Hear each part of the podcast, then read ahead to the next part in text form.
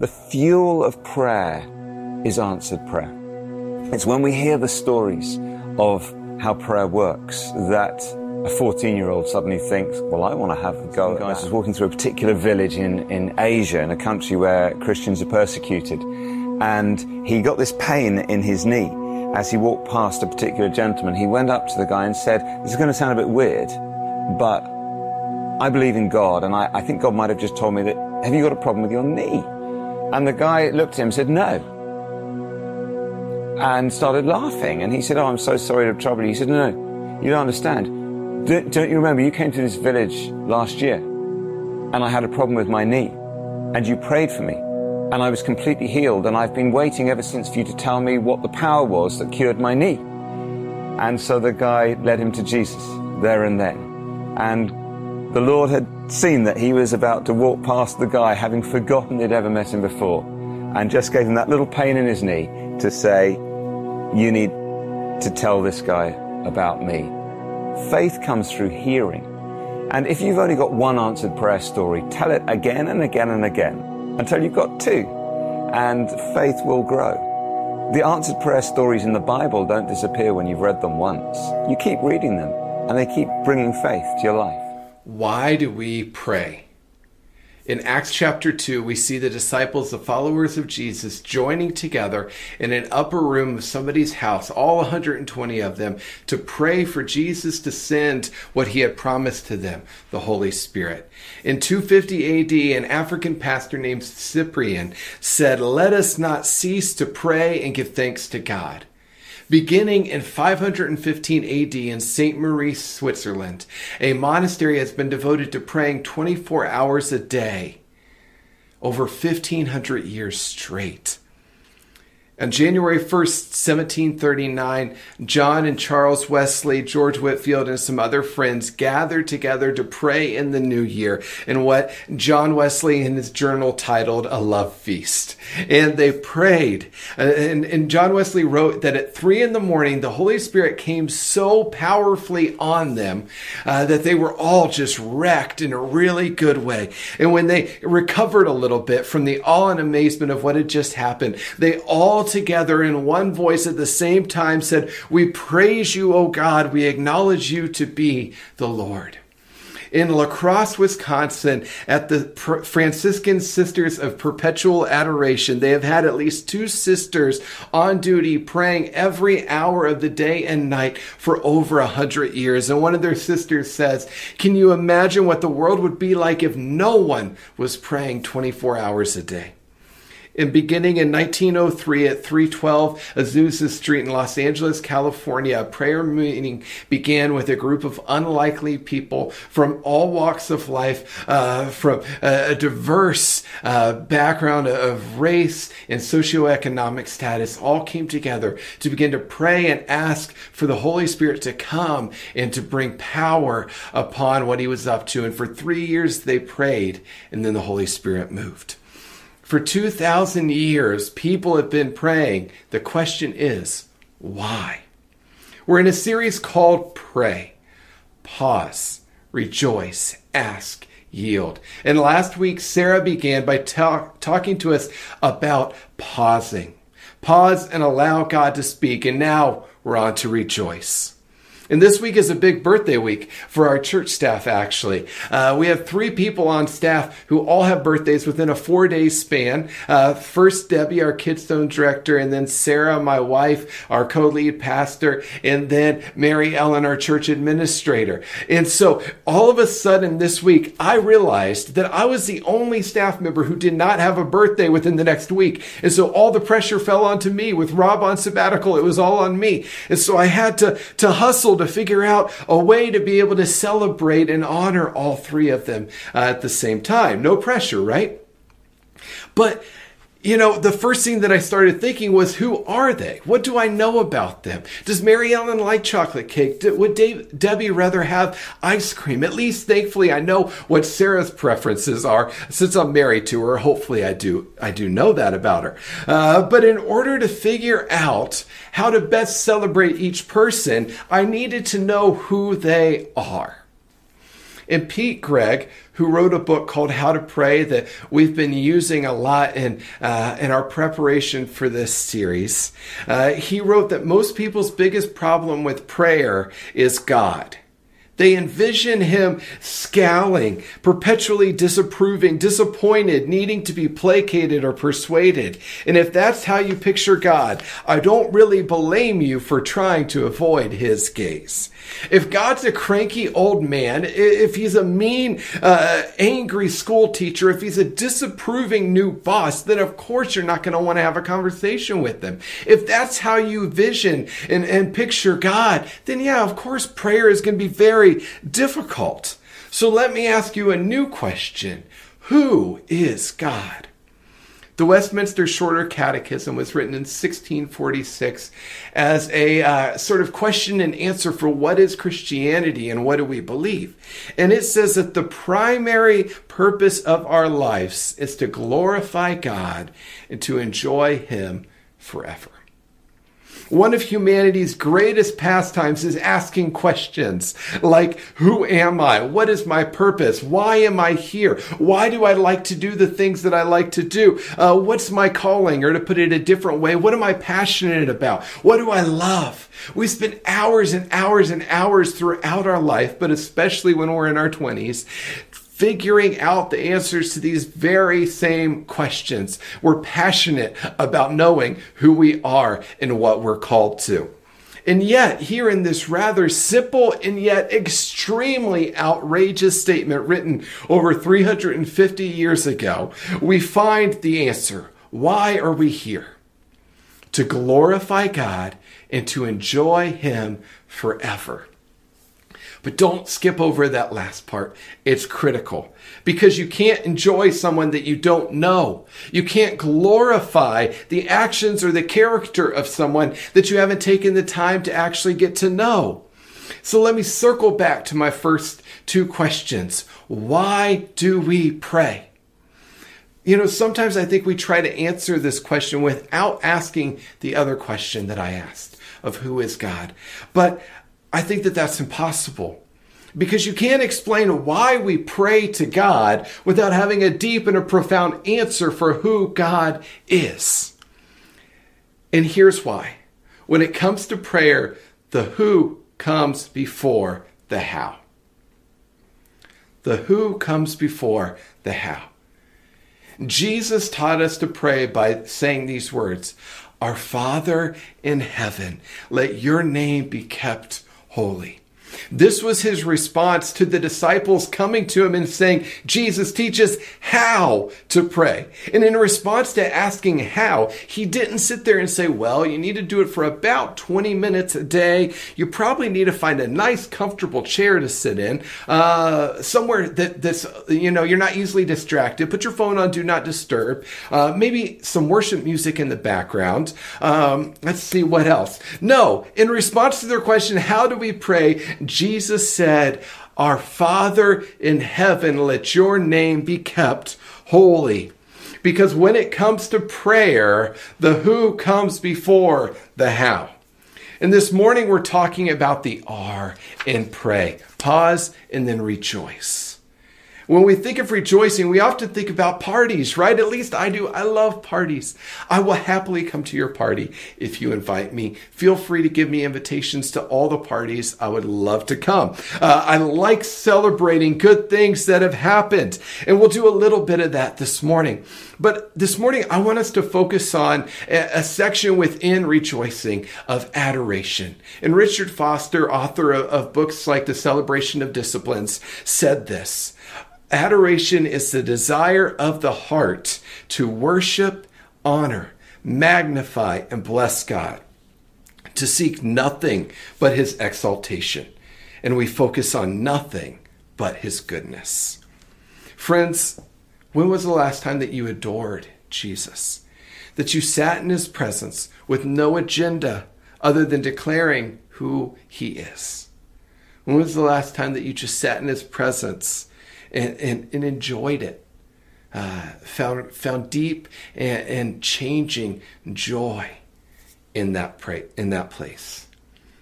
this morning we're going uh, to, into the presence of Jesus, and I want to invite us to linger before rushing into anything more. This is our agenda. We're going to learn how to adore a God who we know. Will you pray with me? Holy Spirit, we just invite you to come and fill us right now. Fill our homes, uh, fill our, our, our spaces, the rooms that we're in, fill us individually. We, we want to be aware of you. We want to see you more clearly. We want to know you more clearly.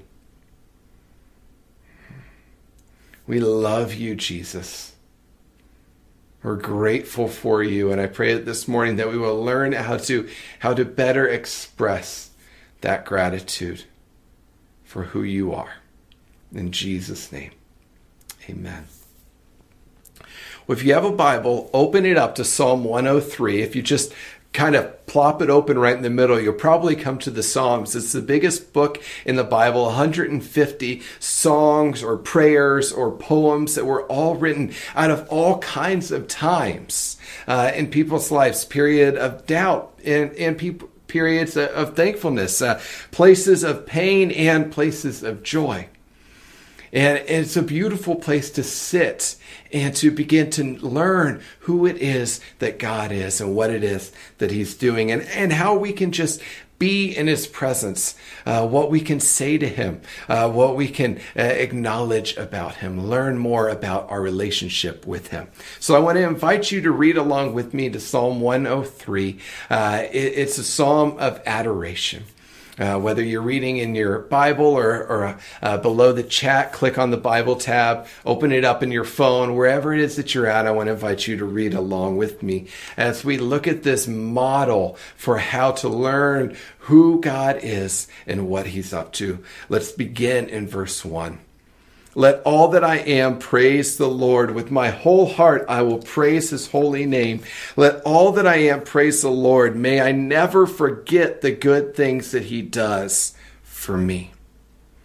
David, the writer uh, of this song, this psalm, is, is super intentional, I think. That this time of praising God isn't happening accidentally. it's a conscious decision, and it's not necessarily one led by feelings. He doesn't say, I, I sat down and I felt so grateful for what God had done. He said, No, let all that I am. I'm putting all of myself in a place to be able to rejoice, to praise, to give thanks to God. But often when we go into prayer where we, we hope that we have a bunch of, of feelings and we try and uh, we try and work up our feelings before we pray. We, we feel like we, we need to have these feelings of gratitude before we can express them to God. But friends, just think about it this way. If the only time that I told Sarah that I loved her was when I had a uh, top of the Empire State Building, sleepless in Seattle sort of feeling of love for my wife, I would not tell her that I loved her very much. Most of us wouldn't tell our spouses that we love them very much if that was what we were waiting for. And my relationship with her would struggle a lot. But when I tell her that I love her in moments where it takes intentionality, in moments where maybe I'm not feeling it in that same way, uh, then our love begins to grow and deepen both within me and within Sarah because she realizes that I'm saying it out of intentionality, that I'm expressing a truth, not necessarily just a feeling in that moment. And you see, prayer, praising God, rejoicing at the good things that He has done, adoring God for who He is, when we are intentional about taking time to be in His presence and to say these things, something begins to deepen within us. We start to not just rely on feelings, but we rely on the truth of what it is that we're saying We begin to change, and our relationship with God and to God begins to change. David says, Let all that I am, with my whole heart, and then he repeats it again, let all that I am praise the Lord. Let me place my whole self in a place of adoration. And then he begins. He says he forgives all my sins and heals my diseases. He redeems me from death and he crowns me with love and tender mercies. He fills my life with good things. My youth is renewed like the eagles. The Lord gives righteousness and justice to all who are treated unfairly. He revealed his character to Moses and his deeds to the people of Israel. The Lord is compassionate and merciful, slow to get angry, and filled with unfailing love. He will not constantly accuse us or remain angry forever. He does not punish us for all of our sins. He does not deal harshly with us as we deserve. For his unfailing love towards those who fear him is as great as the height of the heavens are above the earth. He has removed our sins as far from us as the east is from the west. I love this. It's powerful what David just laid down there. What has God done? He forgives us our sins. Friends, when was the last time that you went into the presence of God and you just sat there and you were just grateful for the sins that He has already forgiven? When was the last time that I just stopped and I, I thought about my sins and I thought about where I could be and yet God? When was the last time I allowed that not to put me in a place of shame, but a place of gratitude, of deep and, and never ending joy because I realized how good He's been to me? I was headed towards death. And then Jesus came and he lived and he suffered and he died so that I could be free, so that I could be forgiven, so that I could live. For, I, I had very real, I have very real sin, in Jesus has forgiven us. It's not about shame, it's about gratitude. And then he continues, He heals my diseases. Friends, if you've been healed, you know that this is something worth expressing gratitude for, expressing your joy for. We ask Jesus that it would be even more true in people uh, around us and people in our lives, that people would be healed from COVID 19, that people would be healed from cancer, from heart disease, from all kinds of diseases. Lord, let that be true in our community around us. He not only saved me from sin, but he fills me with his love and mercy. In my place of anger, of bitterness, uh, of hurt, of brokenness, I have been given love and mercy. He gives righteousness and justice to all who are treated unfairly. You know what that means? That means that he clears the falsely accused. It means that he goes into situations of abuse of all sorts and then he makes things right. When we sing lyrics like, You are here moving in our midst, you are here working in this place, you are here touching every heart, you are here healing every heart, you are here turning lives around, you are here mending every heart. We're intentionally declaring what God has done, what we've seen Him done in our lives and in the lives of those around us. We're expressing gratitude for what God has done. But gratitude and thankfulness does not always come naturally to us. You know, think about kids. Honestly, it takes a lot to teach kids to express their gratitude to be to express their thankfulness. It's not that they're not thankful, it's just that they aren't always aware that they need to express that they are thankful. You know, take my daughters for instance sometimes I can be a little bit of a broken record with saying like, "What are you going to say?" You know, uh, you know, I, I pause, I wait for them to do it. You know, they, they get a little tired of it sometimes. I'm sure. Uh, you know, I, I take them to Dunkin' and I buy them all the donuts that their heart could ever want, and I hand them to them. And you know what they do? They take them and they smash them in their mouths and then I stand there and I'm like, uh, are you going to say anything? And they're like, thank you. And, as, sprinkles are falling off out of their mouth and all, and all over their lap. Uh, and it's not that, that they're, they're ungrateful. They give me a perfectly fine, maybe a little late thank you. But when I don't say thank you to them, you know what they do? Man, I get all kinds of sass uh, and talk back for that. But friends, we are the same with God. We're grateful for what He's given us. We're happy that He has given us so much and so many good things, that He loves us so much. But often we just sit there and we're smashing donuts, not looking up, not acknowledging Him, not doing anything. Because adoring God does not often come automatically, it needs intentionality. Annie Dillard once wrote that if we practice gratitude, a time will come where we will say, not please, but thank you. And what she's saying is that we'll move from asking for more to being content, grateful for the things that we've already been given. Our perspective begins to change from what we don't have and want to what we have already been given. And then our hearts begin to change.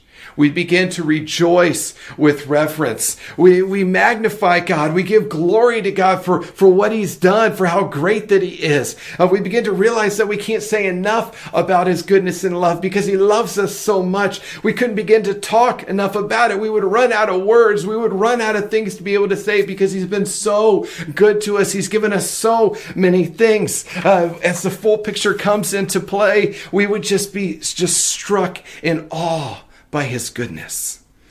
And then we begin to sing songs like, Oh Lord, you're beautiful. Your face is all I seek. For when your eyes are on me, your child, your grace abounds to me.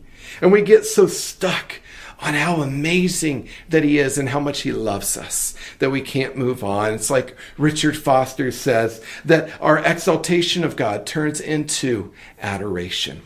And that's when we begin to gain a clearer picture of who God is.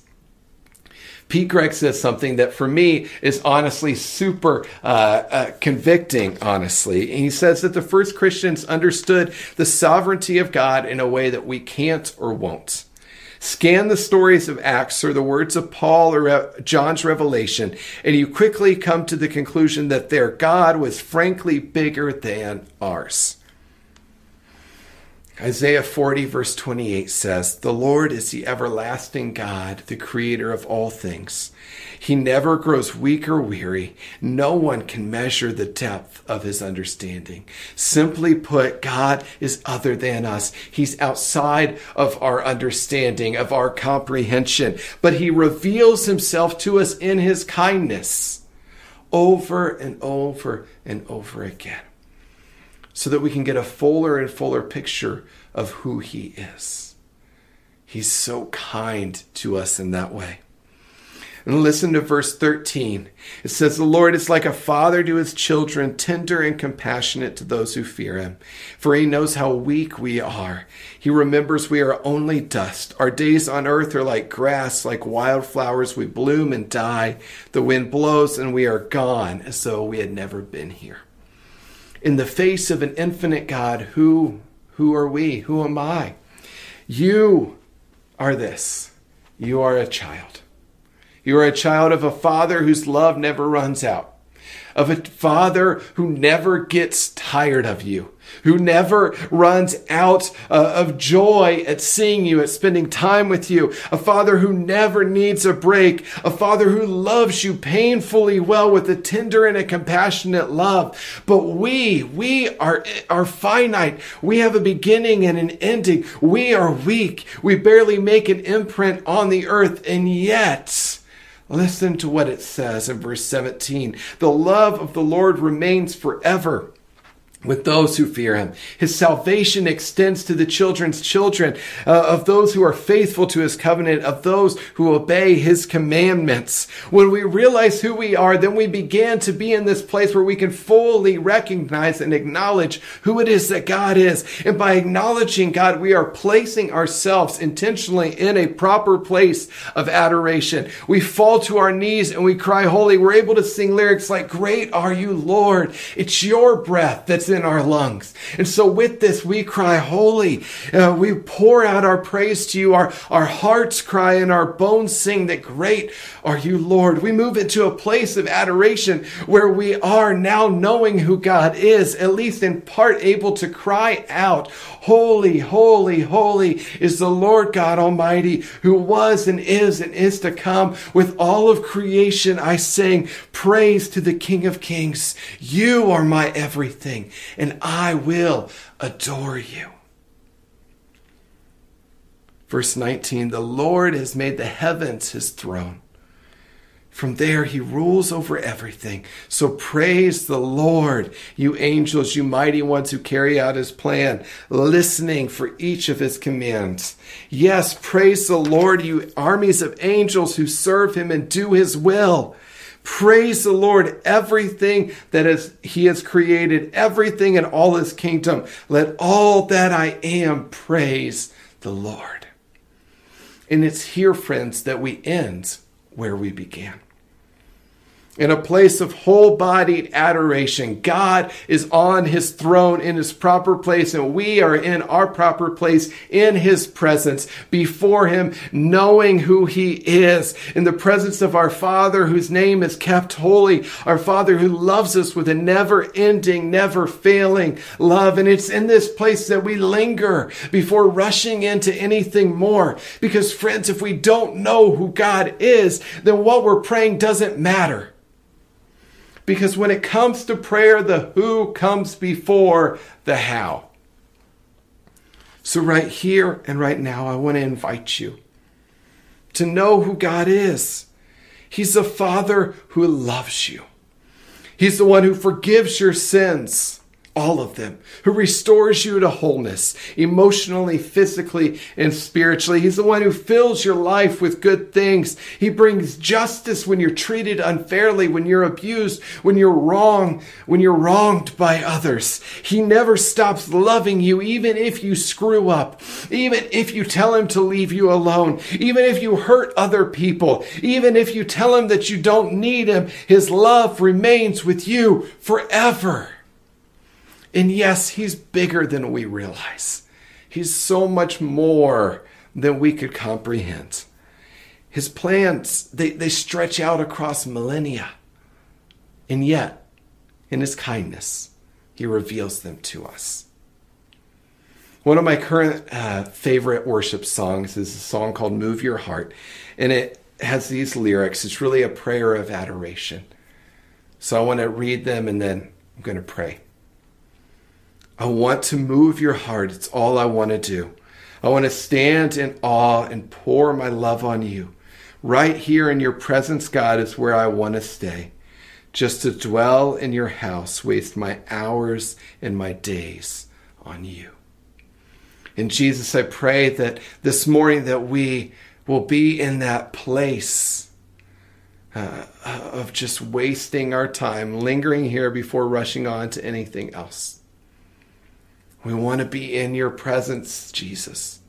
We love you. We are so grateful for you. We, we are so grateful for what you've done, for your character, for who you are, and for the ways that you move. And we want to be in your presence. I pray that as we worship right now, that your presence will be strong, that we will be aware of you here in our midst. In Jesus' name, amen.